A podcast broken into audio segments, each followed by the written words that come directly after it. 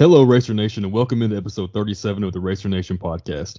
We hope everyone had a fantastic Thanksgiving. We're able to spend some quality time with friends and family to kick off the holiday season. Last week, we had an awesome night sitting down and talking with Racer Athletics director Nico Yantko to discuss the future of Racer Athletics. And can't thank him enough for his time. And we hope you all really enjoy getting to hear his story. This week, we're back to business, and we wouldn't be doing our job if we didn't get everyone in Racer Nation fired up for the start of our new journey as members of the Missouri Valley Conference. The new journey begins with a great opportunity with two major matchups that will set the pace for we know will be a tremendous race to Arch Madness. This week should be a springboard to launch our season on an upward trajectory, and it starts right now.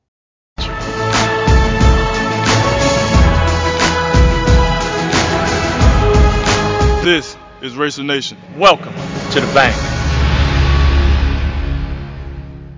Racer fans, here we are, episode 37 of the Racer Nation podcast, and it's time to play some Missouri Valley Conference basketball, and and we're gonna get to that, but we're glad everybody came back from episode 37 for episode 37. Hopefully, everyone's got full stomachs, and we're all still recovering from Thanksgiving. We're back to doing it the old fashioned way with Skype, the way we started this podcast. We really enjoyed that in person interview last week with Nico and Kent, like Sawyer said in the intro. Can't thank him enough for his time. Um, guys, let's just get a quick before we before we uh, move on into the basketball. Um, quick reactions from you guys of what you thought of the Nico interview, him as a person, and the outlook that Murray State Athletics has going forward with Nico at the helm. Uh, Logan, we know you had a lot of fun last week. You kick us off. Yeah, that was actually my first time meeting Nico. Uh, you guys had spent some time with him previously, Austin, at the SLU game, and Sawyer, you had met him, I believe, at his introductory press conference. Yeah, that's right. Yeah, so uh, I was kind of the wild card as I usually am, and so I didn't really know what to expect. And uh, so we got to the keg to eat dinner, as the Racer Nation podcast usually does.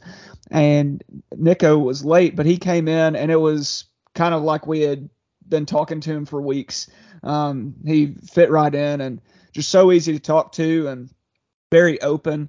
Um, one thing that I want to share about this uh, episode we did with him is how awesome the response has been from the fans. A lot of great uh, feedback from that, and and you know he was very generous with his time.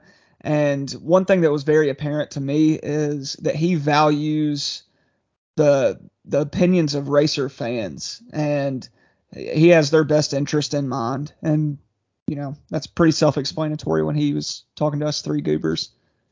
Great points. I, I agree 100% uh, it was just so much fun and talking to him was so natural and his passion just kind of rolls off when you talk to him. I think that uh, he's kind of the man that the racer athletics i think is needed for a really long time and we won't really it's hard to really see it until you've actually got what you've got um, but just the shared vision, I think that both he and Dr. J have, Dr. Jackson have, is such going to be such a great thing for the future that uh, there's strength in unity. And when you've got two guys that are unified like that, the future is definitely going to be bright. But um, he had a lot of great things to say. I hope that uh, the Racer fans were able to, to really enjoy getting to hear, you know, his, his, story too. You know, he, he loves being a Murray guy just like we are, which is which is so much fun. So I'm um, excited that we got to sit down with him, and I think we'll be able to do that uh, a couple more times in the future. And I do want to point out, Logan, you mentioned how generous he was with his time. We actually kept him till like after 10 o'clock on Monday night. So hopefully we're still in good graces with his wife and we didn't get him in too much trouble. But um, yeah, more than appreciate his time. And like you said, I was getting text messages all day um, on Wednesday, Tuesday, whatever day we, I think, yeah, Wednesday when we released it, of just saying like, seems like a guy you could just meet at um, at a restaurant and, like you said, sit down and like you've been friends for 30 years and uh, just have a conversation. So I think that's why he connects so well um, with the folks he's already met and the folks he's going to meet, um, so forth and so on. So because of that episode last week, um, it was a little off kilter. We didn't really get to talk much about the Myrtle Beach Invitational, and we're not going to spend a lot of time on it because that's old news. But I do think it's uh, worth at least getting our reactions, maybe quick, uh, summarizing. We had the big win against Texas A&M. Of course, they were top 25 at the time. Um, kind of dropped off now, 88-79, and that's kind of what we've been see what we wanted to see out of this racer team. Um, then we we took to UMass the next day, uh, lost a heartbreaker 69-71, but bounced back on Sunday of the tournament, um, 77-60 against Tulsa. Tulsa's going to come up a little bit later in this conversation as well in the podcast. But um, Sawyer, we got to see the Racers play on ESPN three times in a four day period, which, like we talked with Nico last week, the exposure you get right there is priceless. Uh, however much it costs to go to South Carolina, that's returned multiple fold over and over again. But um, up and down, I, to me, it was kind of the summarization of this non-conference season so far is the highest of highs, but also the lowest of lows in that UMass game with the buzzer beaters. So, um, what were just your quick thoughts on the Myrtle Beach as a whole?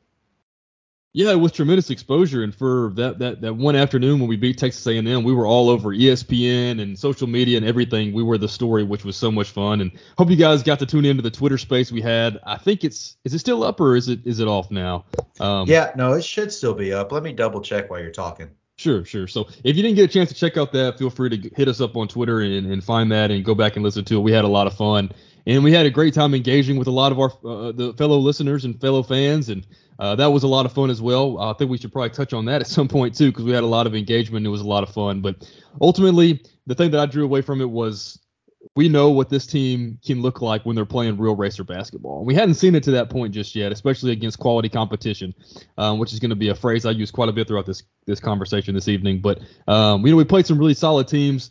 Um, I think that there's a good chance that Texas A&M will bounce back, and then UMass might be a real contender in the A10. Uh, those are two two teams that can um, can really do some damage uh, once once the regular season gets started. So uh, I think those are two two quality opponents that we showed uh, we can play really well with, and uh, just seeing that we can score and we can have production from a lot of different angles. Rob Perry to me didn't have the greatest tournament. Uh, he didn't really showcase what he could do. Yet we found a way to win every single time, and we did so in a lot of different ways, which I thought was was awesome. Logan, what do you think? And before Logan, that Twitter space is still up. Anytime I swing it to Logan, Austin always has got to pick it back up every time. so, Mr. Foster, take it. It's all good. Uh, yeah, what I've got to say is not that important, anyways. Uh, as I mentioned on the space, if I'm being completely honest, going into the tournament, I was hoping to win one game, and so uh, being one shot from the championship game where I like to think we could have pulled that one out on Sunday. Uh, really, really happy with our performance, and even more so than the start of the tournament, which was great and got all the the hype. Um, I was more encouraged by how we finished, to be quite honest. Um, I had a wedding the day before, and let me tell you, I let it rip that night. I woke up the next morning and I did not, I didn't even want to watch the game. So I can't imagine getting these 20 year old kids out of bed and telling them you got to play at 9:30 Central Time. Uh, be ready. And I'd like to thank Coach Prohm and probably DJ Burns had something to do with our energy levels being so high that morning. But really just came out and punched Tulsa in the mouth. Um, beat them for just about 40 minutes and looked really good doing it. So really encouraged with you know how we started, but even more so with how we finished. I think for me, what the growth we saw between St. Louis and that first game of the tournament is our defense. And that, you know, as we talk about the Chattanooga game, that's something that's kind of upheld. I know we gave up 79 to A&M, but I would say the last five minutes was a flurry of points on their end where we didn't play really great defense. So but we played pretty decent for 35 minutes of that game um, on the defensive side, and then the defensive effort against UMass almost held them under 70, and then hold Tulsa to 60. And, and so I, to me, that's where we really saw the growth on the defensive side, and and that's one thing we always say, right? Defense travels, um, even when the offense is struggling. So. Uh, that's all I really had to say about it. I, like you guys said, we had the Twitter space where we really dove, I guess, mostly into the Texas A&M game, but um, we thought last week was more important getting with with Nico and, and, really made that the focus of the episode. So know you guys understand that, and um, we'll put that Myrtle Beach Invitational to bed. Uh, we know that next year we're gonna keep doing these MTEs. I believe Kenny said that the Missouri Valley um, requires that that you play in an MTE every year. Um, so hopefully that we keep getting good ones. I know Sawyer and I uh, talked about it last week while we were you know in person a little bit. Is wherever they're going next year, we're going to do our darndest to make it there. So hopefully it's somewhere good. Uh, like we talked with Nico, maybe maybe we're playing in Maui next year and he can pay for the podcast to go. So, um, you know, who knows? We don't want to put the cart before the horse. But, um, anyways, uh, let's let's let's go ahead and wrap that up. Really good, successful trip, Logan. Like you said, um, we were hoping to win one game. We come out of there two and one, really close to probably being three and zero. Oh. From there, the guys had the week of Thanksgiving off, and then come back Saturday night to head down to Chattanooga, Tennessee and play UT Chattanooga. And that's the return game from last year. Everybody remembers what a barn burner that was when Chattanooga came to the CFSB CFSB Center. Um, what a uh, battle between Tevin Brown and Malachi Smith. Both of them put up over 30 in that game. And you're thinking, man, we're to have another barn burner this year. And well, the Racers really did get hurt in the first half by another guy who was on track to put up 30. He didn't end up doing it, but Jake Stephens puts up 20 of their first 30 points in that first half. But the Racers ultimately fall 69 to 66, um, like we said, at Chattanooga. Uh, just a really tough game. The three of us got to watch it together, which uh, typically that means a win for the Racers. But uh, Sawyer, the the inexperience, maybe the tough shots. Um, it really that last six minutes to me, almost the whole game really mirrored that Massachusetts loss. But um, just some tough shots towards the end. But again, really liked how the guys battled, and you know, really a lot of the stuff that maybe we expected to see out of the racers early this year. Yeah, definitely. You hit on a lot of great points, and I think this the conversation right here goes back to right after we finished the Tulsa game, and we were kind of talking about you know what are our next steps from here, and I, I mentioned to you guys uh, in our text group that I was like I, I want to see this racer team absolutely jump all over UT Chattanooga when we play them um, this past Saturday night. And you know, my mindset going to the game was we're, we're just a way better team. We've got way more talent. Come out, play 10 minutes of racer basketball, open the night up, and we can really have an opportunity to to put it on cruise control and get some of our young guys a chance to play and really build some very important momentum as we start conference play this week. Um, and we just didn't do that. It seemed like the energy was just a little bit off. Um, and like you said, the story was much like the story from the St. Louis game of just way too much one-on-one basketball, and especially on a night where we didn't really have it from the outside, not until uh, Rob Perry started knocking down shots um, with two or three minutes to go, and outside of a few mid-range jump shots from from Jamari in the first half. Um, but eight assists to go on 26 made baskets and only six from 26 from three is not the recipe to beat anybody in the Missouri Valley Conference. I think this team knows that. We're going to have nights where we're going to be cold from the floor, uh, but I think that it was way too much like the SLU game where we're playing, trying to play individually, not getting downhill enough, trying to get to the free throw line uh, and try to try to uh, finish the game in a different way. Uh, I know that that old adage um, is the Bobby Knight philosophy is to shoot more free throws than your opponent attempts and they flipped a switch on us in that department, um, which was tough to see. And that's another reason why um, I feel like we gave the game away. And also, you know, like I know that we're probably touch on this quite a bit, but we didn't really have any stretch throughout the night where we played true racer basketball. I know you and uh, Austin, you, Logan, and I were together watching it. We're like, where, where are we going to go on our run? When are we going to go on our run? And they'd get up by seven or eight, and then we they just we get up by seven or eight, and they would come right back uh, within like two or three possessions each time. Um, so we truly never saw that. And then another point that I thought was was really really bad was when we had four fast break points. I can't remember a night where we had that few fast break points, and that just means we're not playing in transition. And We're not playing racer basketball. So all that combined, I think we just need to throw this out the window, learn a lot from it. But I truly don't think this is the racer team that we're going to see, especially this week you brought up a lot of good points around fast break, and to me there was just so many statistical anomalies with this game. Um, like you saw, you, you talked, you're not having another baby. We already confirmed that, but you had the baby stat a lot last year, and we we really dominated that, 28 to 14. Um, but then you look, they make almost as many three point. They do make more three pointers than they do uh, two point field goals, and and just things like that was was so weird to me. Um, but like you said, the 14 from 17 from the free throw line really killed us. We we just didn't attack the basket. And, and Logan, we see the racers in the last two losses start to settle for threes.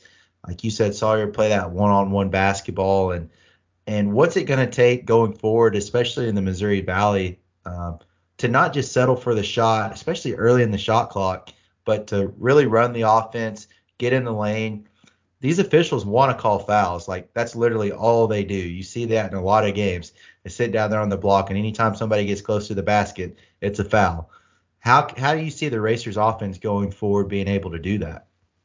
Yeah, it's tough because it the SLU game and uh, the UT Chattanooga game, it seemed like once we weren't hitting shots, we really just didn't know what to do.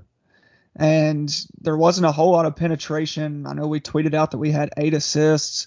Um, it was kind of strange, like we were just waiting all all game to kind of get hot, and we were relying on that. I remember Brian Moore got into the paint. He's we're so much more talented than Chattanooga. I feel confident saying that. He's faster than uh, little Brody or whatever his name was, but gets right into the middle of the lane and kicks it out to the corner, wide open three, and we hit it. And and we just kind of play one-on-one basketball again. Um, going back to Sawyer's point, it was a game that I never really thought we would lose. Um, going into it, I thought even though the line was close, um, just looking at the the talent differential, I think I think we were just supposed to win that game. And as Murray State fans, we believe we're supposed to win that game. Um, and one thing that I wanted to bring up is we're not in the OVC anymore. The last time we had a really, really good team, we won 25 straight games and still didn't make the tournament. I guess you have to win 26. Um, and we were about in the same spot that we're in now um, in that season. I think we were four and four in December, and then went on a stretch of 25 straight games. But um, we're in a multi-bid league, and with that comes winning basketball games. Uh, you don't have to win your conference, but you have to win games against UT Chattanooga.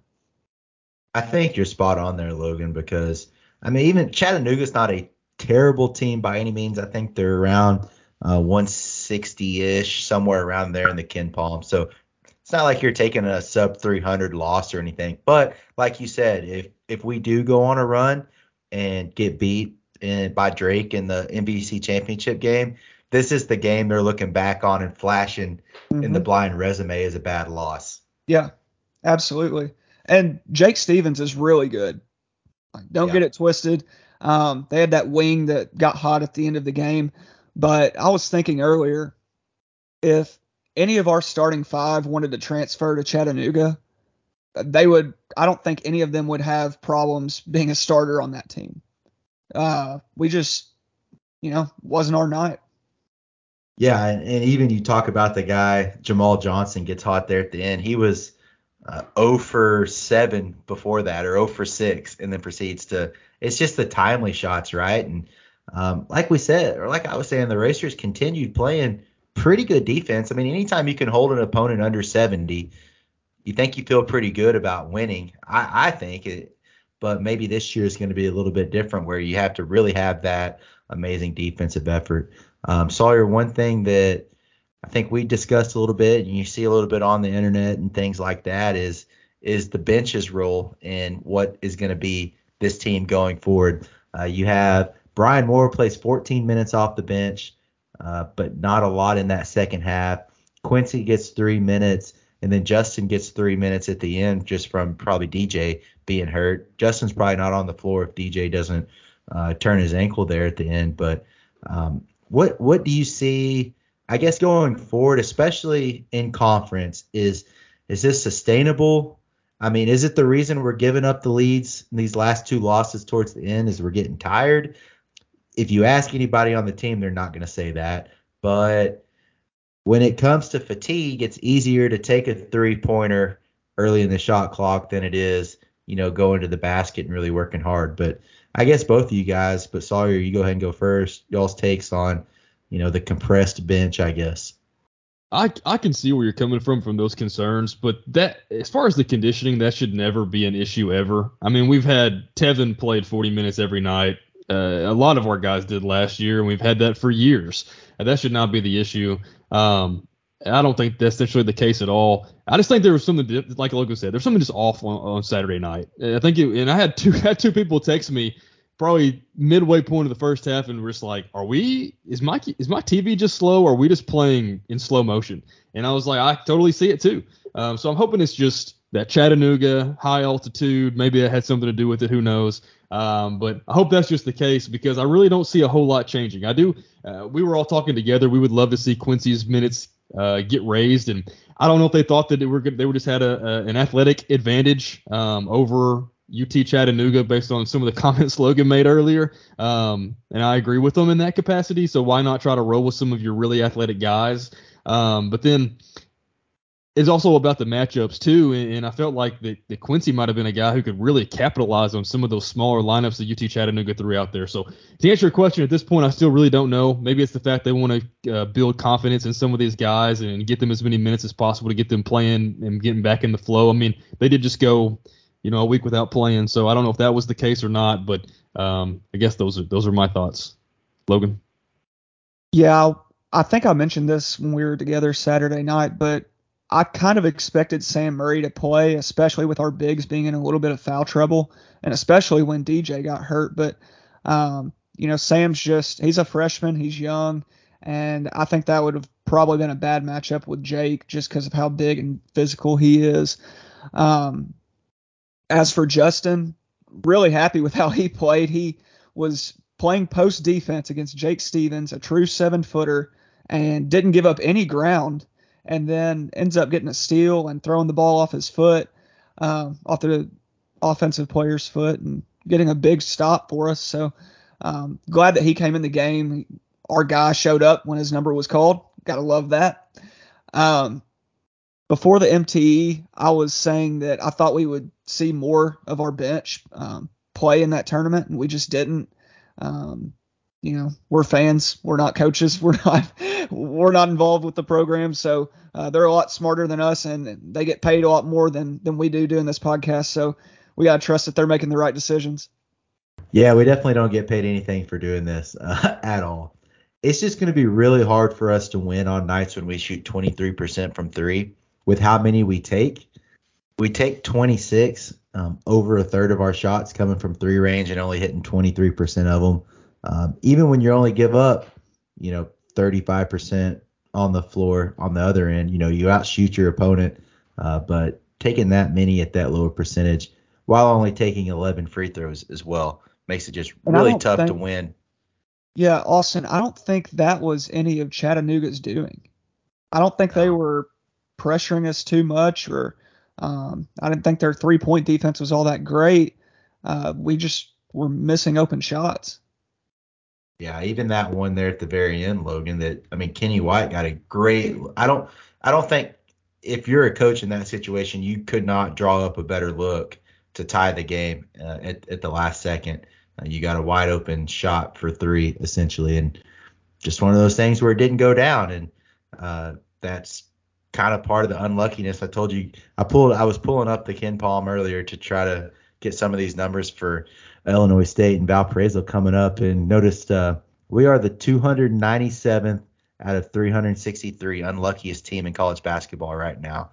Um, take that for what you will. I think you make some of your own luck as well. I'm a big proponent in that. You know, you got to put yourself in those situations, but um, you know, between the buzzer beater three couple shots not falling. Um, and, and, I think that's one takeaway from this. And I don't know how much how much more you guys have, but a couple things I wanted to uh, point to. You know, we are two possessions right now away from being five and one. Uh, we're a buzzer beater three pointer, and then you know a possession in this last game. Hey, we there's no way we're winning that SLU game. Let's be honest. Um, but these other two games are winnable basketball games. Um, so two possessions away from being five and one. I think we've got to be very thankful for that. And I don't know about you guys, but if you told me a month ago um, we would be three and three going into the early conference season, I think I would probably take that or would have taken that. Those are tremendous points, Austin. And I think that that's a constant reminder of how that the margin of error for college basketball, if you want to be extremely successful, is that small. And that's just one of those things that this team has got to have to to grasp. And it's another piece of the of the the mountain that they're trying to climb is trying to understand some of that and get back to playing together every night in and night out. And And for us to expect that early on, I think that was uh, I don't think they really expected that for us to happen. And, and but when you put it into that context, it really shows you what could have been. Um, I think that, like you said, if anyone were to say that, we all would have taken it. Uh, but I think that the, the, in the future, that's the reality. Uh, we've got to go through some of these bumps and bruises, and we talked about that a few episodes ago. We know we're going to go through them.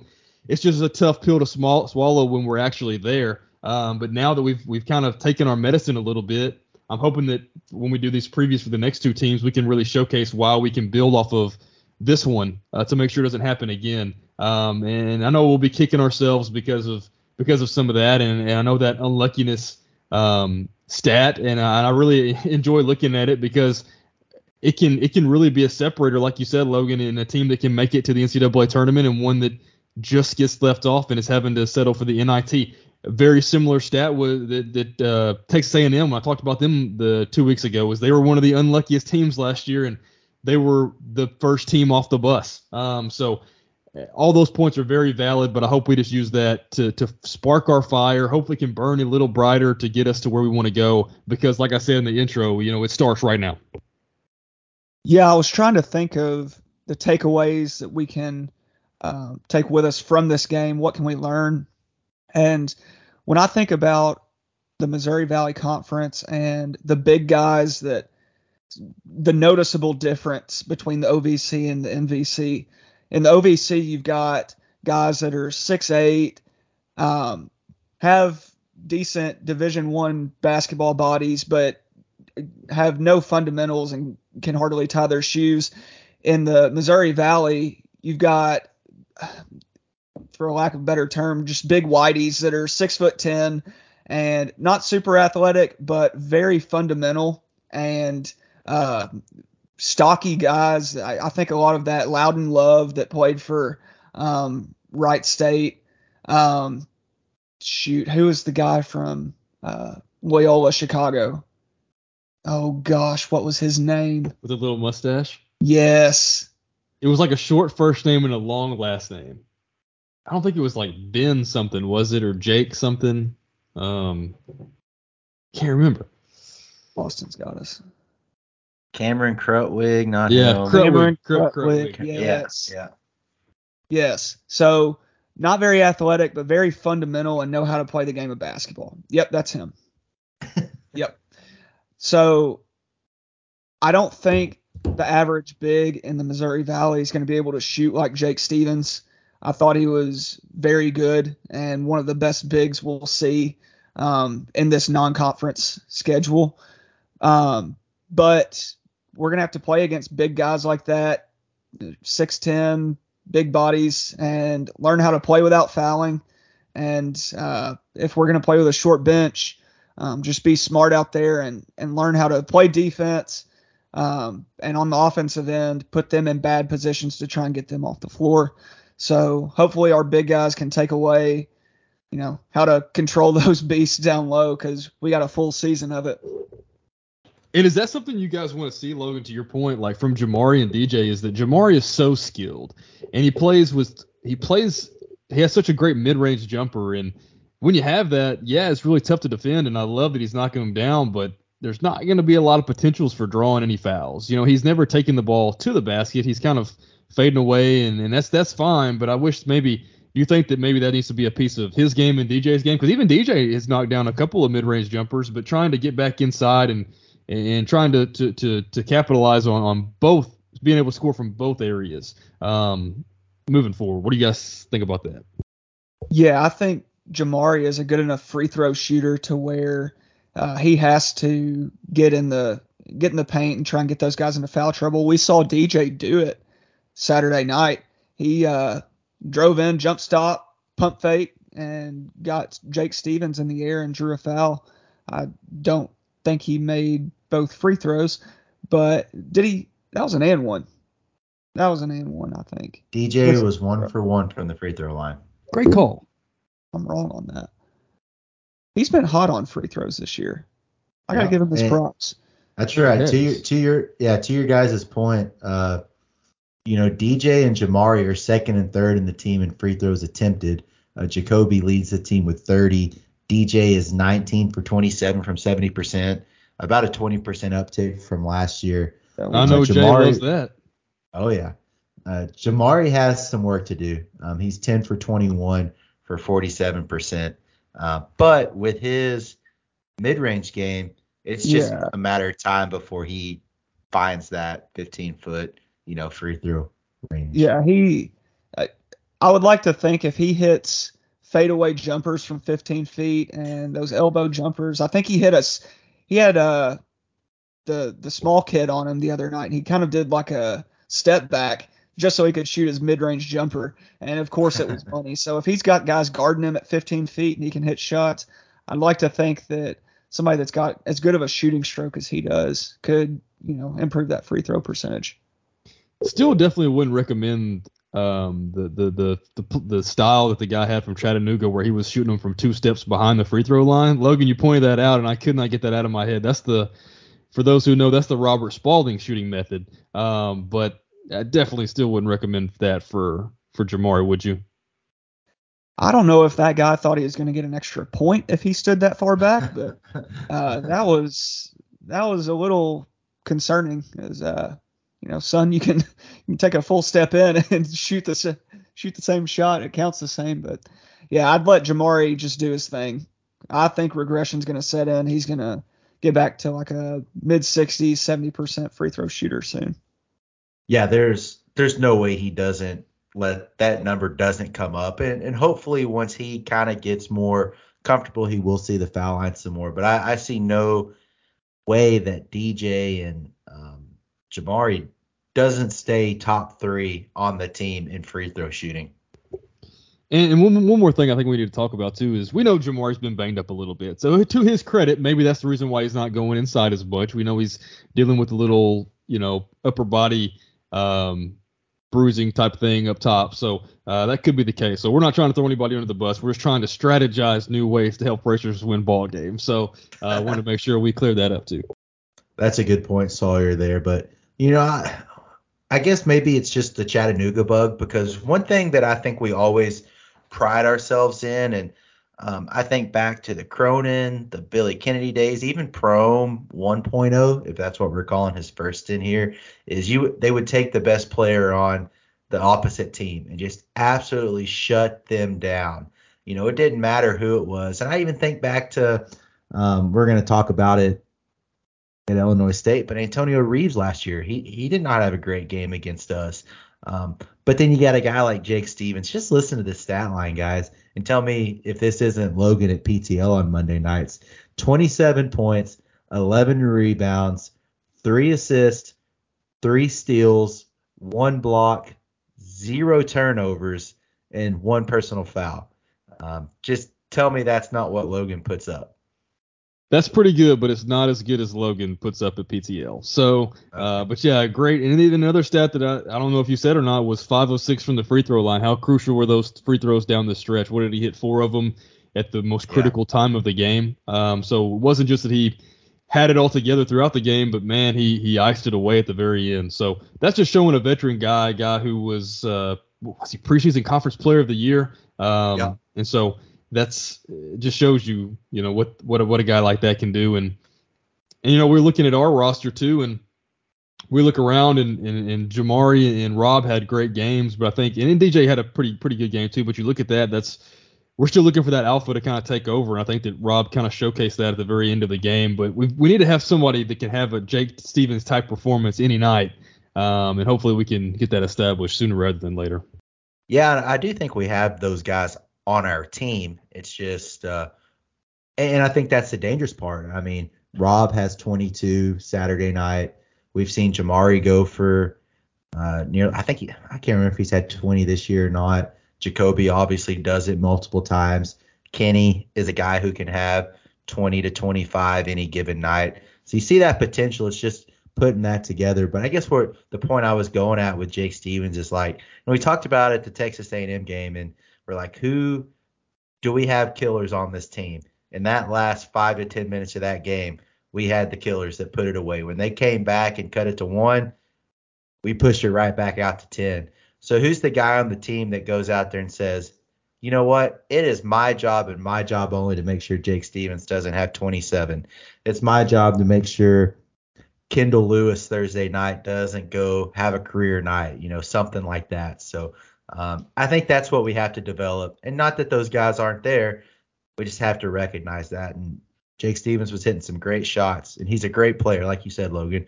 Uh, preseason or Sawyer preseason player of the year in the Southern Conference, which you got to be pretty dang good in the Southern Conference. So hopefully, uh, Chattanooga can go and win a bunch of games this year and and make this look a little better. But um, and I think they've got some talent and they've they've got the guard play when they're shooting the three to do it. Um, let's just hope, like we said, we learn a lot from this road loss. So as we transition from the road game, um, you know, we played six games this year, uh, three and three, and one of the joys of joining the Missouri Valley Conference is that 20 game conference schedule, which means we get some Missouri Valley basketball a lot quicker than we ever got any Ohio Valley Conference basketball. And guys, um, I don't know who paid off the Missouri Valley Conference office. It may have been all that time I spent around there last year, um, you know, talking to the folks as they walk to their car after work.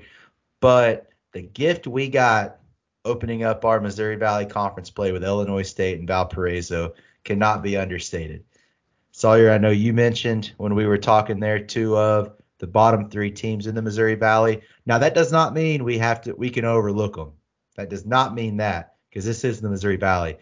But we could have opened up with Drake. So um, I think we did a okay. But before we get into Illinois State on Thursday night, let's just I want to talk and throw it around a little bit about the 20 game conference schedule, what that does for us as a whole, not so much this year, but going forward with strength of schedules, taking off some of those, you know, maybe NAI games or Division three games that we see on our schedule every once in a while. Yeah, and I've actually wanted to touch on this for a while. A lot of people were upset with our non-conference schedule, and uh, I mean, I guess they have a point.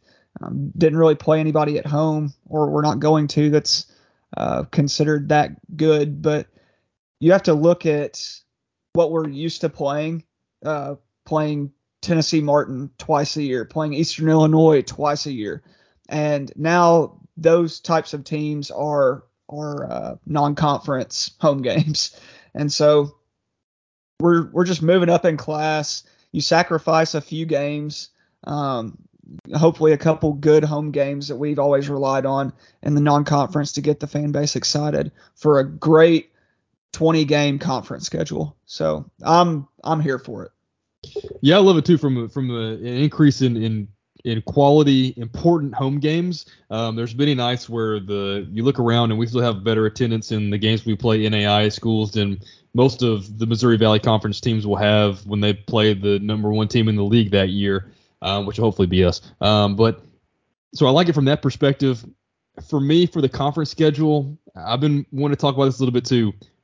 Really makes me feel like I took for granted the OVC scheduling. I, I looking back, I really loved how you could plan a whole week around having a Thursday, Saturday home game, and the Missouri Valley schedule is like you just took some paint and threw it on a wall about when when games are and, and versus who and when and I understand that there's a lot of travel restrictions we have with the new conference, and I think hopefully it'll make for more quality competitive games because you have time to rest. I get that, but uh, I just felt like, for my personal selfish planning purposes, it made it a whole lot easier in the format that the Ohio Valley Conference had it, and and I do wonder a little bit about the attendance um, for some Sunday afternoon games and some Wednesday night games. Uh, our community, you know, has uh, a lot of people go to church on Wednesday night, so I hope that, uh, that that, everything can be can be sorted out there where um, the games can, can be around some of those some of those times. But um, as far as the schedule itself, the 20 game schedule, I think that that'll be uh, really important, and I think that it'll help us, of course, in building our resume for for the future. You guys both make great points there, and I agree with you, Sawyer, on the schedule. It's it's kind of tough. You know, I know the team plays at Valpo Sunday, which we're going to talk about. Um, but then they have to hop on a plane Sunday night, fly back to Murray for finals on Monday. So it just gets all that, you know, which is great. I'm sure they don't want to ride a bus back from Valparaiso, Indiana, but um, just just adds to it when it's a, a Sunday afternoon game like that. But let's start out Thursday night, 7 p.m. the first Missouri Valley Conference home game ever in the CFSB Center, and a familiar foe for the Racers over the last few years. The Illinois State Redbirds are coming to town. Uh, not their first time, not the first time we've seen the Redbirds in the arena at the CFSB Center. Uh, they are two and five this year so far. Not great to start off um, in Ryan Pedon's first season at the helm at the uh, for Illinois State. One thing, guys, I wanted to do, um, Logan, maybe you can sell sponsorship on this segment for me, but um, I thought it'd be kind of neat since we kind of get a little flavor from from this podcast compared to maybe some other ones. Is uh, you know, all these Missouri Valley teams are brand new to all of us. Uh, I know we played them here on, you know, here and there, but uh, you know what? I was gonna take every team that we played this year in the Missouri Valley, and I'm gonna take their Wikipedia bio and just read it. So whatever it says there, I think is what you should know about Illinois State basketball. So here we go. The Illinois State Redbirds men's basketball team represents Illinois State University, located in Normal, Illinois, in a Division One basketball competition. They are currently led by Coach uh, Ryan Pedon and play their home games at Doug Collins Court at Redbird Arena as a member of the Missouri Valley Conference.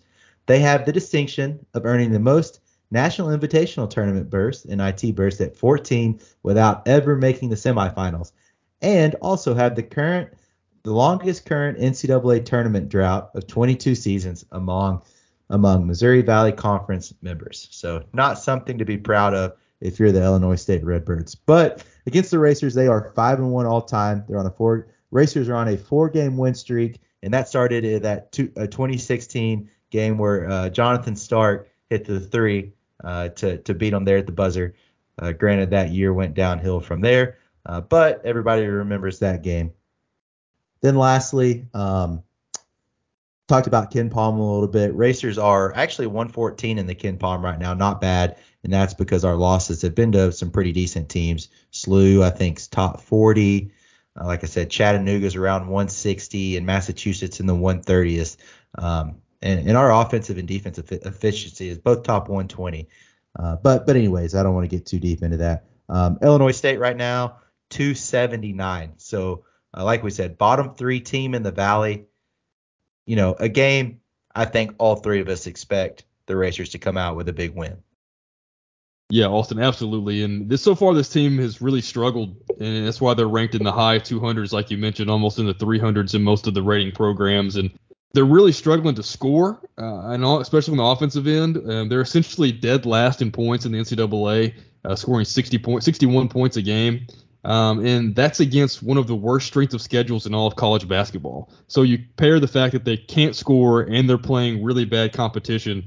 Um, there's what do you say, 363 D1 teams. Um, they rank at least in the 320s in all the following stats: points per game, field goal percentage, total rebounds, assists, and assist to turnover ratio. However, to Logan's delight, they are in the top 10 in the country in free throw shooting. Um, so uh, they got that going for them, and hopefully this game won't be anywhere close to where it's having to come down to free throws. They shoot 81% from the free throw line. It's outstanding. Um, it's honestly really hard to believe. Could you imagine if a Murray State racer basketball team shot 81% from the free throw line? Just think I, about I that. cannot. Yeah, I cannot. And, and they make over 14 a game too. So Yeah. I think that's one area we've got to watch. I mean, my pants are getting tighter, and that's not because of Thanksgiving. I, that would just be incredible if we had a team that could make free throws like that. We would have more 30 win seasons as opposed to just winning seasons. You, you got that right, and and maybe that's that's going to be your thing that we can keep bringing up. I know Christmas is coming up, so if we can add that to your Christmas list for the future, maybe we should start tracking their free throw percentage from now until the end of the season and see where we stand after you make that declaration. That'll be an interesting stat to see. Um, as we move forward with Illinois State, for me, it seems like they're very weak on the interior. They rotate quite a few guys down low, and they really don't have a legitimate showstopper inside. Uh, they have eight players averaging over 16 minutes a game. Uh, I can't remember a team that I've seen that is a Missouri Valley Conference level team that's that's had a team that's like that.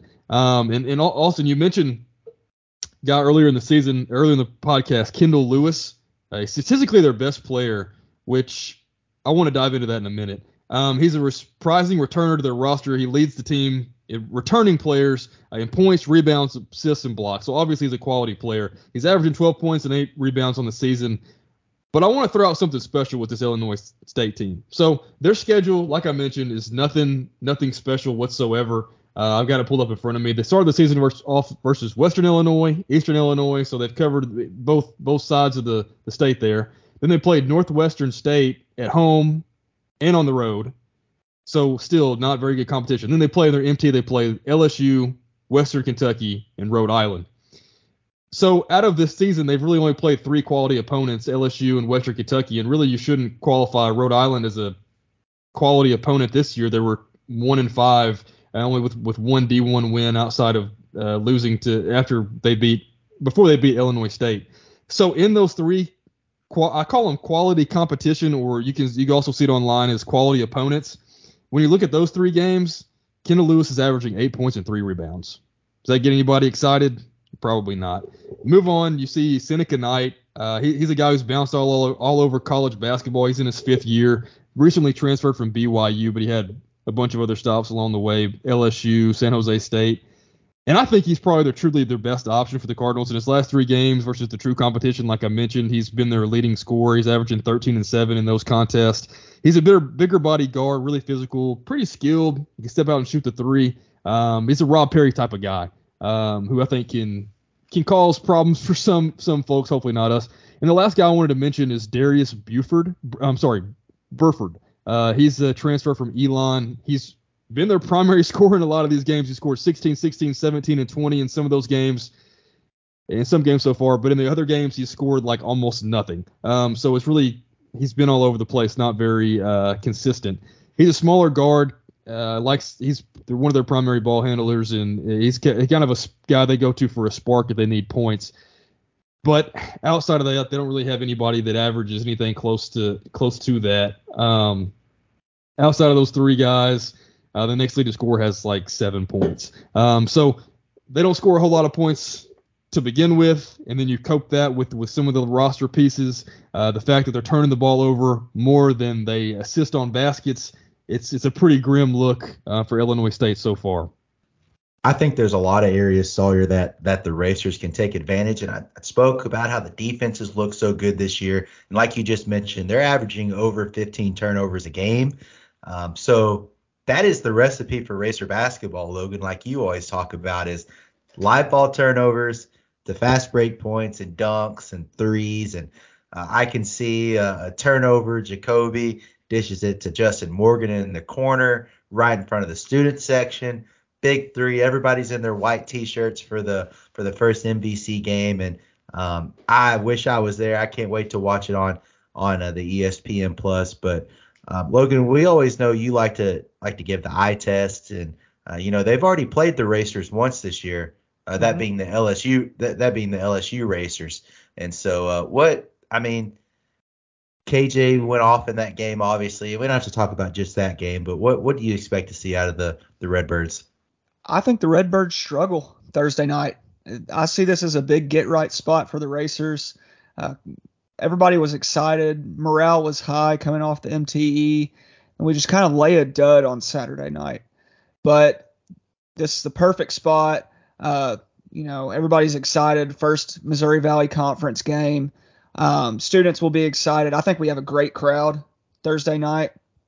And this is truly our team's first home game. Um, we've played NAI and Division whatever schools. Um, at home, and we've actually had pretty decent student participation for those games.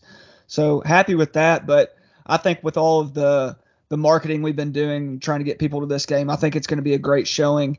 Um, just looking at Illinois State, like you guys said, they turned the ball over a lot. They have 69 assists on the year and 104 turnovers. That is really, really bad. Um, I know we haven't been great with assists so far this year, but uh, we at least have a positive ratio when it comes to assist and turnover ratio for the team. Um, another thing that I saw, they actually are better than Murray State statistically. Uh, we give up 13 offensive rebounds a game, which I would hope to see us do better in that department. But they give up 11. I think this is a great get right spot for DJ Burns. I think he just owns the glass on the inside. We have another double digit rebound game from him with five or six offensive rebounds. And, um, you know, he's going to be pumped up, especially with all the fans there. Uh, so, yeah, all in all, I think this is a huge get right spot for the Racers. And I'd like to see us win, you know, by 15, 18 points. I love it. I agree with you. I think this is a spot where we can really do that. To me, Austin, you teased it earlier in the podcast.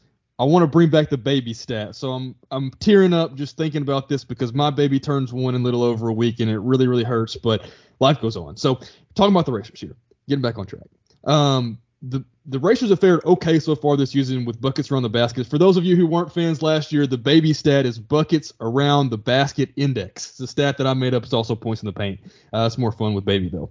Um, and they found various ways to win, but they're still working on finding their true identity. But on Thursday night, this can be a way the Racers can absolutely dominate Illinois State. And I think when they do that, they dominate them and they make a statement as we enter the Missouri Valley Conference. I don't know if you guys realize this or not, but we're a top 30 team in the nation in rebounding. Um, it seems like we really struggle, uh, especially with allowing offensive rebounds, but uh, the stats don't lie. And uh, even on Saturday night, we were kind of frustrated that the guys didn't go to the ball. Um, we had uh, oppor- rebounding opportunities, but there we are. On the flip side of that, the Cardinals are really, really bad. Um, for the season, they're being outscored in the paint by eight nightly, but against quality competition, they're being outscored by 14 points a game, and that's a lot when you're only scoring 61 points a game. You got to take it where you can get it. Um, and additionally, for the season, they're also being out rebounded by eight on a nightly basis and 12 against quality competition on second chance points. Now, a lot of these are the same. They're still getting buckets in the ba- around the basket, but second chance points are backbreakers. Think about the second chance points points we gave up against UMass and against UT Chattanooga. They were backbreakers and really hurt us in, in a lot of ways coming down the stretch. And in, in the nation, they have I don't, I don't know if there's a true stat for tracking some of that on a on a on a national level, but they have to be one of the worst in the country on their last night out against Rhode Island, like I mentioned, Rhode Island only had one D1 win before they played Illinois State. They got outscored 30 to 8 and lost a second chance points battle 28 to 8. And that was a and that was the story of the game because uh, Rhode Island beat them 57 to 44. Um, so they essentially dominated them and almost scored as many points in the paint as they did as a whole. And you don't see that in D1 versus D1 games. And I think that that's a huge opportunity for us, Logan, like you mentioned, uh, for our bigs to really get involved and, and back, for our guards to get back inside and, and trying to, to penetrate and, and get points um, around the basket themselves. Uh, we've got guys that can really finish. I think that JaCobi has really flashed some awesome layup packages and can can finish around the basket. Same for same for Rob. Uh, when the game got tied against UT Chattanooga, he was able to finish over some bigger guys around the basket. So we're going to need that um, on Thursday. I think this is a, a tremendous chance that that the Racers can can knock them off. Logan, I, I agree with you about the 15 to 20, 15 to 18 point win. I'm looking. I was looking at that Rhode Island box score the last Illinois State game, and it was one of the strangest box scores I've ever seen. Only one starter for Rhode Island scored, just one, and they got out rebounded by 20 points, by by 20 rebounds. How crazy is that? One starter scored, and they got out rebounded by 20 and lost by 13. Um, I don't know if there's a line that's going to be big enough for you to not take the Racers. So hold on, just so I'm right, you're saying Illinois State only had one starter that scored. No, I'm sorry. Rhode Island only had one starter that scored, and they still went on to beat them by 13, uh, and they out rebounded Illinois State by 20. Um, wow, really bizarre. Yeah, really bizarre. And their starters played. Uh, two of them had over 33 minutes, so um, really just kind of showcases that I don't know if they weren't prepared or if it was the last game of their MTE or what, but um, really really shows that if the Racers can come out on, on Thursday night and really put the pedal to the metal, they should have they should have no problem with Illinois State. Logan, I know you're formulating your uh, your prediction on the spread here, but uh, it's other than their exhibition, they have not scored 70 points in a game so far. They've lost four in a row, and like you said, Sawyer, that would have been their third day, third game in three days against Rhode Island. So maybe that had something to do with it. But they're having to sit here and stew for over a week. That was last Wednesday. They'll play us on Thursday, obviously. They're having to sit there and stew over scoring 44 points in a Division One basketball game. So I'm not one to give big predictions, but you know what? I'm feeling pretty good about the Racers even after Saturday night. Um, I'm saying we may not win by 20, but I say we're up by 20 at some point. The racer band is rolling with their up by 20 chant. Uh, this is just a situation where the guys who have, I mean, all of them have not been around the program with a big crowd in the building. This is when you decide, are you going to be a Murray State basketball team?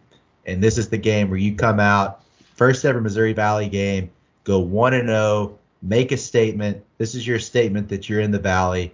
Um, give me, like I said, I think we're up by 20, but from a line standpoint, give me Racers minus nine and a half at the opening line.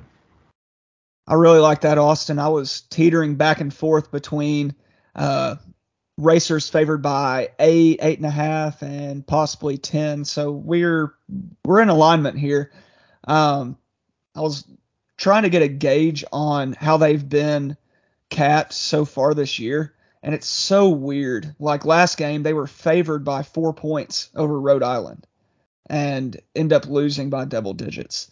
Um, I, let's see, they were favored by eight in their first game against Western Illinois at home, and ended up losing by three. It's just so hard to hard to gauge. Um, I think, you know, Vegas. We've we've mentioned before that they usually respect the racers, but I think they're well aware that with the turnover we have, we're not Murray State just yet. Um, so I don't want to go 10 because that's I feel like that's too close to you. Um, but I will say racers are favored by eight and a half. I've learned the the Foster method of trying to trying to do the capping, so I'm trying to use your your methods as well. So I went back and looked at some of the previous lines, as eh, like you mentioned, and I went back and looked at the Western Kentucky line because I feel like we're fairly comparable with them this year. They've been up and down like we have, and they were uh, the the toppers were favored by nine and a half in that one, which I liked a lot. That was that might have been what I was gonna say, um, Austin as well. But I think a lot of us here would, would really th- pick the Racers in that spot. So I think I'll go with the Racers by 12 and a half. Um, maybe go a little bit higher than you guys, just because I think maybe um, the way that Illinois State is trending um, is is downward, and maybe you could argue the same for us. But coming back home, there's a lot of great things going on to to to prove that we could we could really handle business here, and and even at that, I think I might take it. Uh, you know, you, you can't spell Illinois State without two L's, um, but I think this one will be the first one the Racers give them um, this Thursday night. I like it, guys, and, and really looking forward to that. Uh, first ever Missouri Valley game. I think that's going to be awesome, and hopefully we can pack the bank for that. Uh, before we move off of Illinois State, and maybe this isn't good for the podcast because we know Nico listens and, and appreciates us, but Logan, I got to bring something up to you. Um, December 10th, Illinois State plays SIU Edwardsville, so interstate rivalry. God, Um, Illinois, Illinois that game. Well, you might like it because they've got something going on here. So they play at Doug Collins Court at Redbird Arena. But on December 10th, they will be playing at Horton Fieldhouse, which housed or which uh, played home to the Redbirds from 1963 to 1988. Um, and they're also welcoming back Doug Collins and uh, you know presenting him at halftime of the game. So essentially, they have taken your idea That's a good and idea. they're doing it. I, I think it's a great idea. So uh, I think it's it's pretty cool they're doing that, and I had to mention that. So um, sure. Our friends at the athletic department don't kill us for bringing that up, but uh, we have to uh, give give props to Illinois State where it's where it's due. Okay, so we we host Illinois State on Thursday night at eight o'clock, and then the guy shoot at seven o'clock. Sorry, I don't want to make you guys an hour late for the game. At seven o'clock, that's also on ESPN Plus if you can't make it. They're giving away T-shirts for the first 5,000 folks that are there. Um, but we're gonna win that game, and then throw your curveball, like Sawyer said, and we are at Valparaiso Sunday. That is Sunday, December 4th at 1 p.m. So go to church, go grab your lunch, and then be home by one o'clock to watch the racers on ESPN Plus. Uh, it's showing here that it's the Valley on ESPN, but I believe that still means it's on ESPN Plus. Maybe just the Valley announcers. It's not the the hometown announcers like you get or whatnot. But as we as we spoke with Illinois State, uh, Valparaiso also a losing record so far this year. They are three and four. Um, they are around. Uh, they're also in the low two 200s. They're 264 on the KenPom. Like we said, we are 114. And like I promised you, here's the Wikipedia uh, from Valparaiso. The Valparaiso Beacons men basketball team represents Valparaiso University in Valparaiso, Indiana. The basketball team competes in the Missouri Valley Conference, uh, having joined the league in 2017 after 10 seasons in the Horizon League. Uh, the Beacons play in the Athletics Recreation Center, which has a nominal capacity of 5,432. So they got really creative with the name there, right? Um, the record capacity was 5,444. It was reached in March of 2016 in the NIT quarterfinal. Uh, the team last played in the Division One men's basketball tournament in 2015, so pre Missouri Valley days. Uh, formerly named the Crusaders, the university dropped that name and associated mascot and logos in 2021 because of the quote negative connotation and violence associated with the Crusader imagery end quote, and because of its use by certain hate groups. Uh, on August 10, 2021, the school announced that its sports teams would be known as the Beacons. So that's your little uh, summary on Valparaiso, so we get to know them a little bit. Um, their head coach is Matt Lottich in his fourth season. Uh, like we said, they it may be a little rivalry uh, between Murray State and Valpo as they were the team picked over the Racers in that 2017 uh, Missouri Valley after Creighton Creighton left. Am I right? Or no, Wichita State after Wichita State bolted. Uh, sorry. Um, but the Racers are one and three all time against Valpo, so not a great record. That last game of played against them was in that 2014 Music City Invitational at the Dump. I mean the Municipal Auditorium. Um, so not a, a, great showing there. And I, would already mentioned that once in this podcast, is that was our last real big drubbing. I thought in the non-conference by a similarly um, level of a team. But anyways, uh, Valpo, like we said, 264 in the KenPom. They've had a tough go of it as well to start the year. Um, one opponent that the Racers have all also faced, they took an 85 to 70 loss at Toledo, um, and obviously the Racers, uh, one of their better performances of the year when we played Toledo. So um, this podcast will come out Thursday morning. They have Belmont on. Did I miss that game? You see, you're thinking about Tulsa. We didn't play Toledo Tulsa. yet. Woo. All right. I say we Man, leave it in. Let's leave it in. Leave it yeah, in. we're leaving it in. I was feeling good about myself there. all right. Well, never mind. Hey, they did beat Toledo 85 to 70, even though the Racers did not play them. But anyways, man, I'm gonna look really silly there. Um, this this podcast will come out probably Thursday morning. They play at Belmont. Uh, Don't worry, guys. Night. We're just really big Racer fans. It's been a long oh, season. We've played six whole games thus far. I know it can be easy to forget who we've played. What are we doing? Oh, here I am trying to be prepared. You know, I just need to be more like Logan and just wing it, right? Uh, but anyways, they play Belmont Thursday night, so we'll be able to check them out a little bit, um, how they fare against the Bruins. But um, Valpo at uh, Valparaiso, Indiana on Sunday will be kind of weird. Uh, but Sawyer, I know you probably got some good scoop on Valpo. One thing before you uh, before I send it to you, uh, they played two home games this year with an average attendance of 1,500 folks. So on a Sunday afternoon, probably not a lot of people coming out. After a long travel day, got finals starting the next day. Could be a tough spot for the racers from an environment side, but still, we are the more talented team here. Yeah, that's pretty sad. I'm pretty sure whenever you, Logan, and I had our live podcast before the OVC tournament last year, we had more than the the, the amount of fans that go to Valpo home games this season.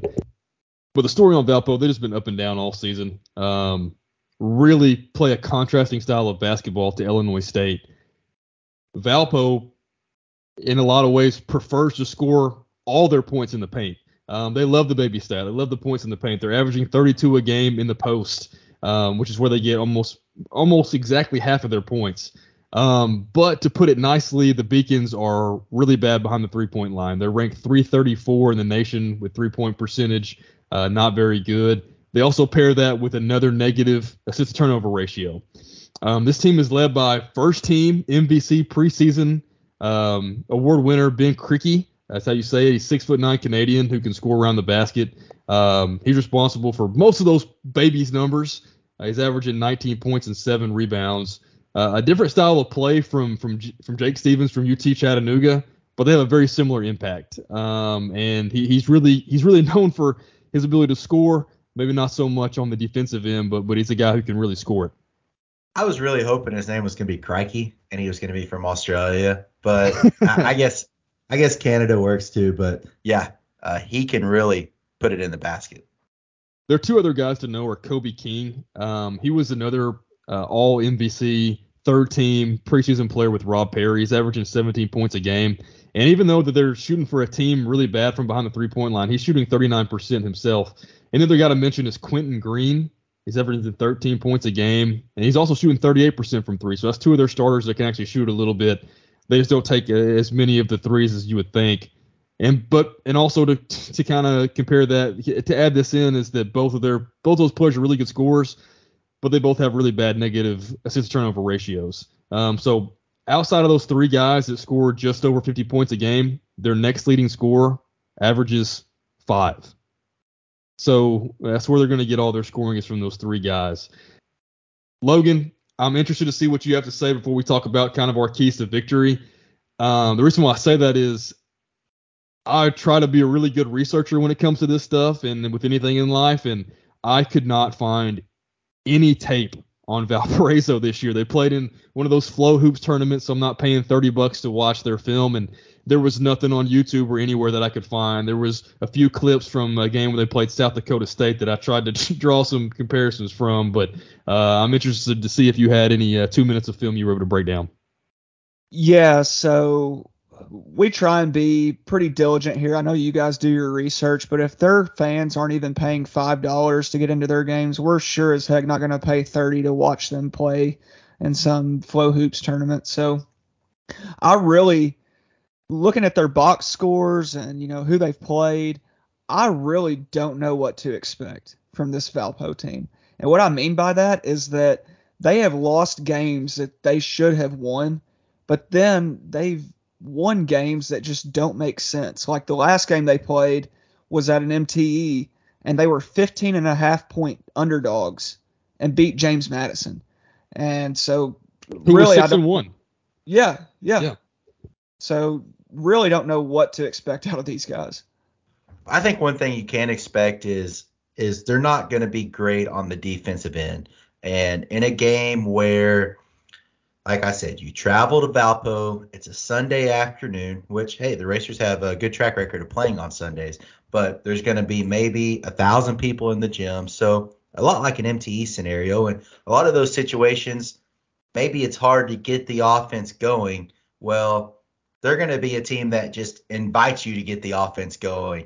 You're going to get open looks. I mean, sorry, you already mentioned it. Um, they're shooting 28% from three, which I guess isn't far off from us, but they're nearly giving up 40% from three. So teams are getting a lot of open looks.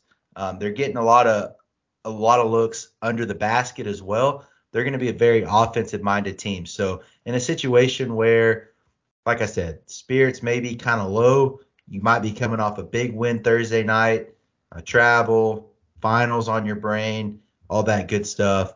They're at least going to invite you to, hey, here's some open shots to get in the flow of the game at least hopefully. In the film I watched for when they played South Dakota State, I was amazed at how bad their defense was. They were constantly out of position, very, very late to switching and to, to, to covering on the backside, the help side, and that should play right into the Racers' hands. For me, if we want to go ahead and jump into it uh, on the offensive side, I can see. I really hope that we can jump out on them and play in transition because even though we've, we haven't really been able to, to play that way, especially against the UT Chattanooga game. If we can get out in transition, transition and play in the open floor, it's going to make a team that's not very good defending uh, in the half court really, really bad in the full court. And if we can be that, if we can do that, we're going to be just fine because it's like you said, also, this is not a team that's going to be built to be able to come back from from a large deficit. And something I wanted to mention is back to the MTE and, and even into the UT Chattanooga game. Of the three MTE games, we played 120 minutes of basketball, you know, 40 minutes a game. I'm pretty sure we had a lead in 115 of those minutes, 115 of 120. And then you throw in the Chattanooga game, we pretty much had a lead that entire game too until the final 10 minutes. So, you know, we're having leads in 95% of our last four games, and we're two and two. Um, I think that's something we can build on, and, and I would love to see us do that against Illinois State on Thursday night, and like you said, build that into how we play against Valpo on Sunday because of all those things you mentioned. You got finals coming up. Um, you've got you're playing at 11 o'clock. You're traveling, you know, halfway up in the United States. You're really out of your comfort zone, out of where you're uh, located at. So it's going to be a lot of things going against you. Not a great environment, like you mentioned. What are we going to do? We're need to jump out on them and, and establish establish our, ourselves, and hopefully have some of those killers that can come out and bring that business mentality to come out and and and and, and really put it to them early. That way, you can really uh, overcome a lot of those uh, negative negative pieces of the game that we're going to have to experience. Uh, and then from the defensive side of the ball, they can't shoot threes. They're really scoring inside. What do you think we should do? I think it's pretty pretty simple. You know, pack it in, clog the paint. Don't allow any easy buckets inside. Make them uh, beat you from the perimeter. Um, because so far this season they've proven that they haven't been able to do that. So it really wouldn't surprise me in a lot of these. If if you ever to tune into a Valparaiso game later this year, teams start playing a two-three zone against them, just to prohibit them from being able to get the ball inside. I don't think that we're going to do that. However, like I mentioned a few episodes ago, and it might have been on the Twitter space as well, that I think this Racer team might throw out some new defenses sooner rather than later. Um, so this might be a time to maybe positively experience that against Valparaiso. Sorry, you mentioned the, I guess they're kind of big three earlier. Ben, I'm going to just keep calling them Crikey. Uh, Crikey, Kobe King, and Quentin Green. They extremely drop off after that. I don't think another guy averages over three points a game. And so taking all that into consideration, um, looking at, I mean, it's going to depend on Thursday, obviously, what they do against Belmont versus what, what we can do against uh, Illinois State. Being on the road, uh, you know, they, they didn't give us much uh, credit against UT Chattanooga. I think we opened what minus uh, one point underdogs, and then that line moved to the Racers. Um, I think we'll probably be favored. So Logan, give me Racers by four and a half, five. Uh, give me five. Okay. If uh, we are having a really tough time figuring out this Valpo team, I think Vegas is probably looking at their scores and, and the odds they've given them this year and thinking the same thing. Um, so we mentioned they have a big three. You know, they've got the big Whitey. I think if we shut him down, like you said, I, I don't think he's as skilled as Jake Stephens. So, and he's definitely not as big. Um, six nine instead of seven foot, which is it sounds stupid coming from a five foot nothing guy, but uh, yeah, he's definitely not as big or as strong as Jake Stephens. Um, so I think he's definitely a little less of a matchup issue.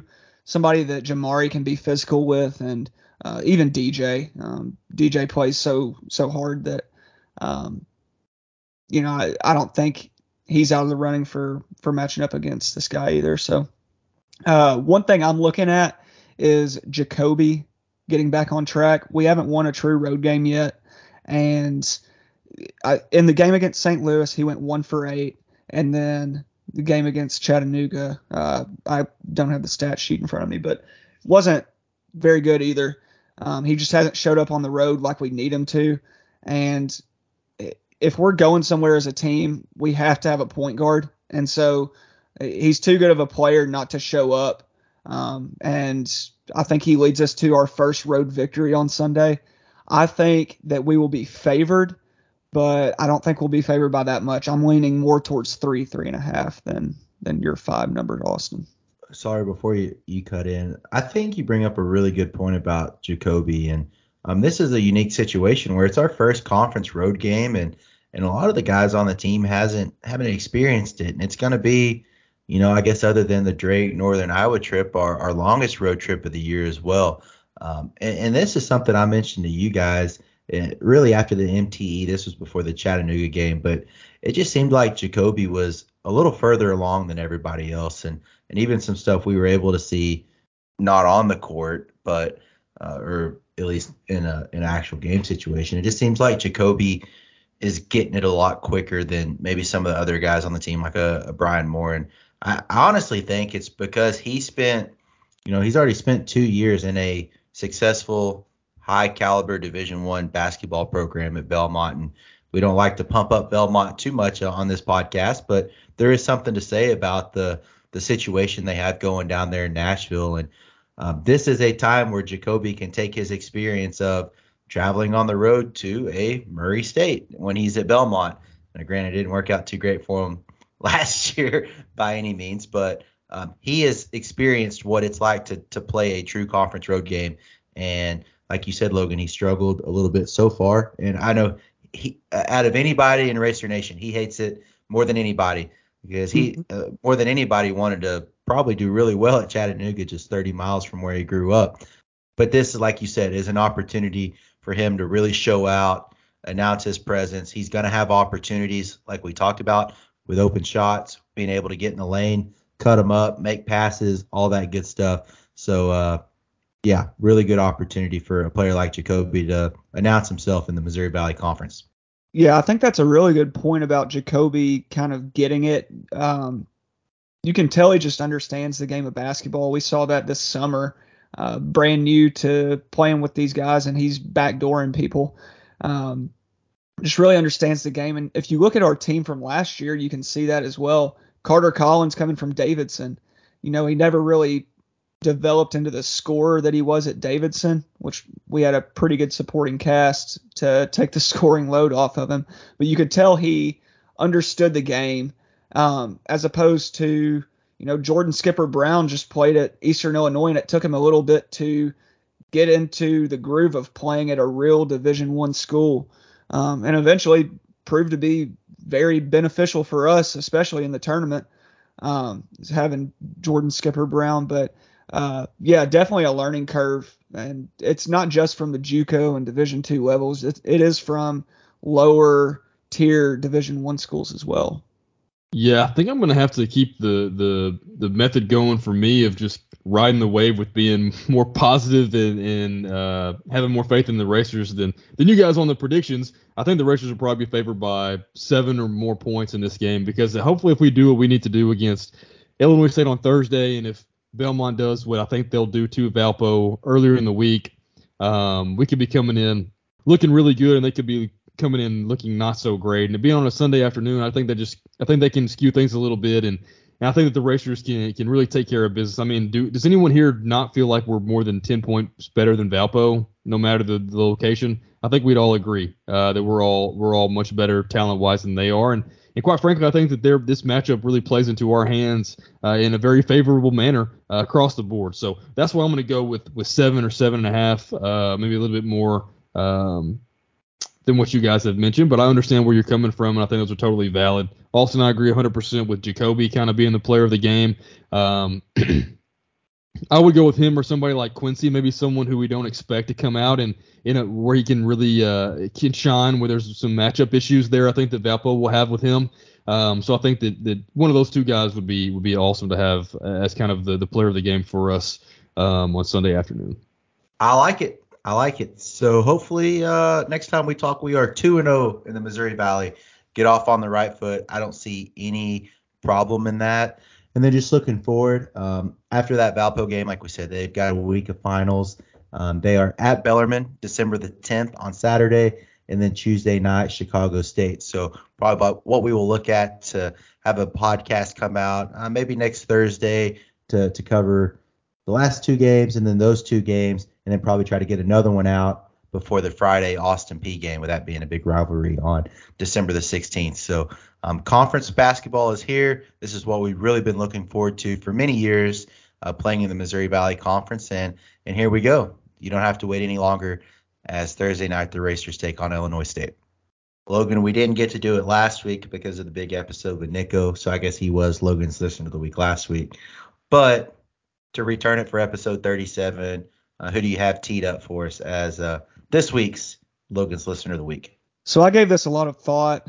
Had a long weekend off from work. Uh, was home with friends, family, and uh, got to feeling really thankful, really grateful for the people we have in our lives, um, and some really special listeners. And so this is a double listener of the week. Uh, pretty pretty special. This may be the first time ever, but the Logan's listeners of the week this week are Brennan Blakely and Mandy Lawson.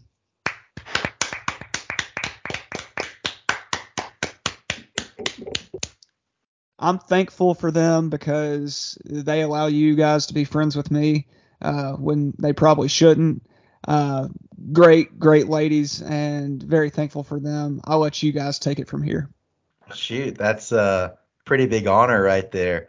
Um, put put us on the spot. I did not expect that, but we Sawyer and I both are very blessed, and you too, Logan, are very blessed with the the women in our lives that allow us to do this crazy thing every week.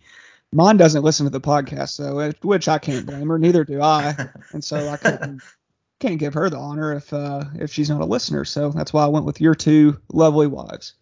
That's that that's true, but she does allow you to record this podcast in the uh, in the floor of your bedroom and that's to the wee hours true. of the night. So yeah. uh, I think we we are all definitely very blessed and and could not um, ask for anything more uh, because, like I said, they they allow us to do this and and hang out and do crazy stuff like go to Don Souls after the the games on Saturday nights and and all that good stuff. So uh, yeah, very thankful and, and, great choice. Yeah, congratulations, Brennan and Mandy. Um, they put up with us spending hours each week uh, trying to put this together so that others can enjoy it. Uh, and they they get enjoyment out of it themselves, I guess, a little bit as well. Um, but they should encourage us to keep doing something that's a good thing, and, and so for that, uh, we're supremely thankful, and we love you very much. That's great. So thanks again to Mandy and Brennan, and, and congratulations on uh, a pretty prestigious award. Uh, I also want to give one more shout out before we close out this week. If anybody interacts with us on Twitter, uh, you've probably ran into our guy Big John McKay. He's a huge racer fan. He lives down in Georgia, uh, and his wife bought him tickets to the Chattanooga game. It was his very first racer game, uh, and we were talking to him a little bit throughout the game, and he said he got to meet Kenny and Neil um, and that was a, a, great experience. And being at his first racer game, he just had a great time. So it's really cool. Uh, he interacts with us a lot, and we really appreciate John. Um, and so getting to see him and talk to him through his first racer basketball game experience uh, is pretty cool. Out, Logan, I'm glad you brought that up because uh, you know we talk about how how far this podcast reaches, uh, but how far Racer Nation reaches. A guy like John who lives down in Georgia um, to to be such a big fan of Racer basketball, and I'm just really excited. I, I, hate the Racers didn't. I hate the Racers weren't able to pull out a win for him, but really excited he got to uh, experience the game. Sounds like he had a great time. So as we kind of transition to the end and, and, wrap up the podcast, a couple other things I wanted to mention. Um, first thing, uh, first things first, a huge day for for Murray State fans. Um, March Madness tickets went on sale today. I think I saw it was $155 for all the sessions, which when you count how many games that is, uh, if you can make it to St. Louis on, oh gosh, I don't Wednesday or Thursday, I can't remember what the first day is. Uh, that's really not a bad deal when you break it up into all the sessions. And uh, like like we already talked about, you're not going to watch UT Martin play SIU Edwardsville at 12 o'clock on a Wednesday afternoon. You're going to see some pretty pretty quality basketball. So um, I know I'm going to be picking those up pretty soon. Unfortunately, the Blakely Inn and Suites uh, has sold out their accommodations for the Missouri Valley basketball tournament. So please don't reach out to us. The bookings have closed, but um, we want everybody to come up to St. Louis for that weekend and know that that Coach Prohm will have the team rocking and rolling by uh, March the second or third. I can't remember what day it starts on. Um, but but talking about the tournament, looking at the Missouri Valley a whole, as a whole, um, what we're looking at, Drake uh, kind of far and away the best team that that's been uh, had their product uh, and they on the floor and, and they have the preseason player of the year and they're you know of everybody they are the one team that did not have the massive turnover. I know they've got a some trend and we're going to talk a lot more about Drake obviously, but they are six and zero, oh, um, three and zero oh at homes, three and zero oh, uh, at neutral sites as well. Um, Indiana State's really been one of the big surprises this year. They are six and one. And then you've got uh, UIC at five and two. They played a pretty weak schedule. Um, Southern Illinois four and two, Belmont four and three, Bradley four and three, Murray State three and three, Missouri State three and three. I kind of group all of those teams, um, us included, in kind of that middle pack. Uh, showed some promise, but been pretty inconsistent. And then the Valpo, Northern Iowa, Illinois State, Evansville. I think Northern Iowa might be a little better than the rest of those teams, but um, Evansville, Illinois State, and Valpo is really going to bring up the rear. But as we start conference uh, the slate, what's what's the schedule look like this week? Really starts on Wednesday night, and unfortunately, this podcast may or may not. I might be able to put it out on Wednesday since we record Monday night, so uh, we might be able to uh, see some of these uh, before. Uh, Drake plays at Indiana State, so we talked about those top two teams in the Valley as far as out of conference schedule goes. Uh, plays Wednesday night at 6 p.m. on ESPN Plus. Missouri State's at UIC. Southern Illinois is at Evansville, and Northern Iowa is going to play at Bradley. All those games, those last three games start at 7 p.m. and they're all on ESPN Plus. That is Wednesday night, November 30th. Um, Thursday, obviously, you've got Illinois State at Murray State and then Valpo at Belmont. Both of those are 7 p.m. tips. We're on Plus. Valpo and Belmont play on ESPNU. Uh, that'll be the first uh, game on the U for the Valley. And then on Saturday, uh, you have a few games. Uh, Indiana State's out of conference, but Evansville plays at Northern Iowa. Um, UIC plays at Drake. Bradley plays at Missouri State. Southern Illinois is actually at St. Louis. I might try to make that game a 3 p.m. tip on Saturday. All of those games are on ESPN Plus. And then Sunday, the Racers are at Valpo and Illinois State host Belmont. Uh, both of those are 1 p.m. Uh, tip time. So that's what the schedule looks like for the Missouri Valley this week. I know, you know, the three of us are big basketball fans, and we'll be flipping around, especially on Wednesday night. I'll probably have that Drake game on at six just to kind of get a good look at them playing Indiana State. That'll probably be one of the better games in all of college basketball on Wednesday night, I would say. Um, but I know the three of us like to just watch uh, flip around and see games. So I know a lot of our podcast listeners are the same way. So. Yeah, it's going to be a huge night at the bank and uh, really, really exciting night. It's the first night that we're actually in the Missouri Valley Conference. It's a night that we've been waiting for for a long time. So I know that's like you said, Austin, to start the show. It's a whiteout sponsored by CFSB. I think it would be awesome if we put on a really big show, uh, show the rest of the Valley what the the Murray State fans have, and I think that's what we're going to see uh, especially since then we know it's going to be a really really fun fun night and a night that we can showcase what we've got on the court and also a, good night for the fans to showcase what they've got. So uh, really looking forward to it. Uh, just a prelude to show them what they're going to see at Arch Madness, um, and it's it's just exciting to, that we're talking about that this is this time of year and that we're going to be a part of Arch Madness, and I cannot wait um, until March. But I know we've got a lot of growing and a lot of fun uh, between now and then. So uh, just part of that journey. Um, but but Thursday night is the very first step, and I cannot wait. That's right, Sawyer. It's time for the guys to to to show what they're made of, and and I know it hasn't been an extensive out of conference season just yet, but there's no excuses when it comes to conference play. It's time to start building towards that championship, and I don't think anybody's expecting a Missouri Valley championship this year, but why not? I mean, this team has shown they've got the talent to do it. So Thursday and Sunday are just the first pieces, and I know All the Racer Nation is super excited for that. So, Sawyer, send them off. Go Racers. Go Racers. Go Racers.